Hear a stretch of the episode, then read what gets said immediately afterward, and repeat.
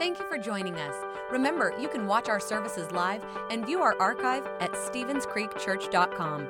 If our ministries have touched your life, we'd love to hear about it. Send us an email to mystory at StevensCreekChurch.com. Hey guys, this is Pastor Mo with another Daily Spark. Today's spark comes from Psalm 103, verse 5. It says, He fills my life with good things. My youth is renewed like the eagles. I want you to know that God wants to fill your life with good things. As scripture says that God's mercies are new each morning. So every day is an opportunity for God to fill your life with good things.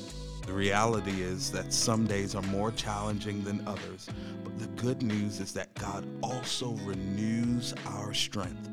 So I want to challenge you today to be open to how God wants to fill your life because He desires good things for you.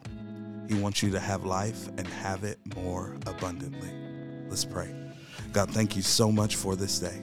Thank you for your passion and concern for us, your desire to fill our life with good things. God, we say that we are open to what you have for us. We receive the good things and we receive your joy that gives us strength. In Jesus' name we pray. Amen. Thanks for listening. If you would like to help support the ministries of Stevens Creek Church, please go to StevensCreekChurch.com and click the Give button. See you next time.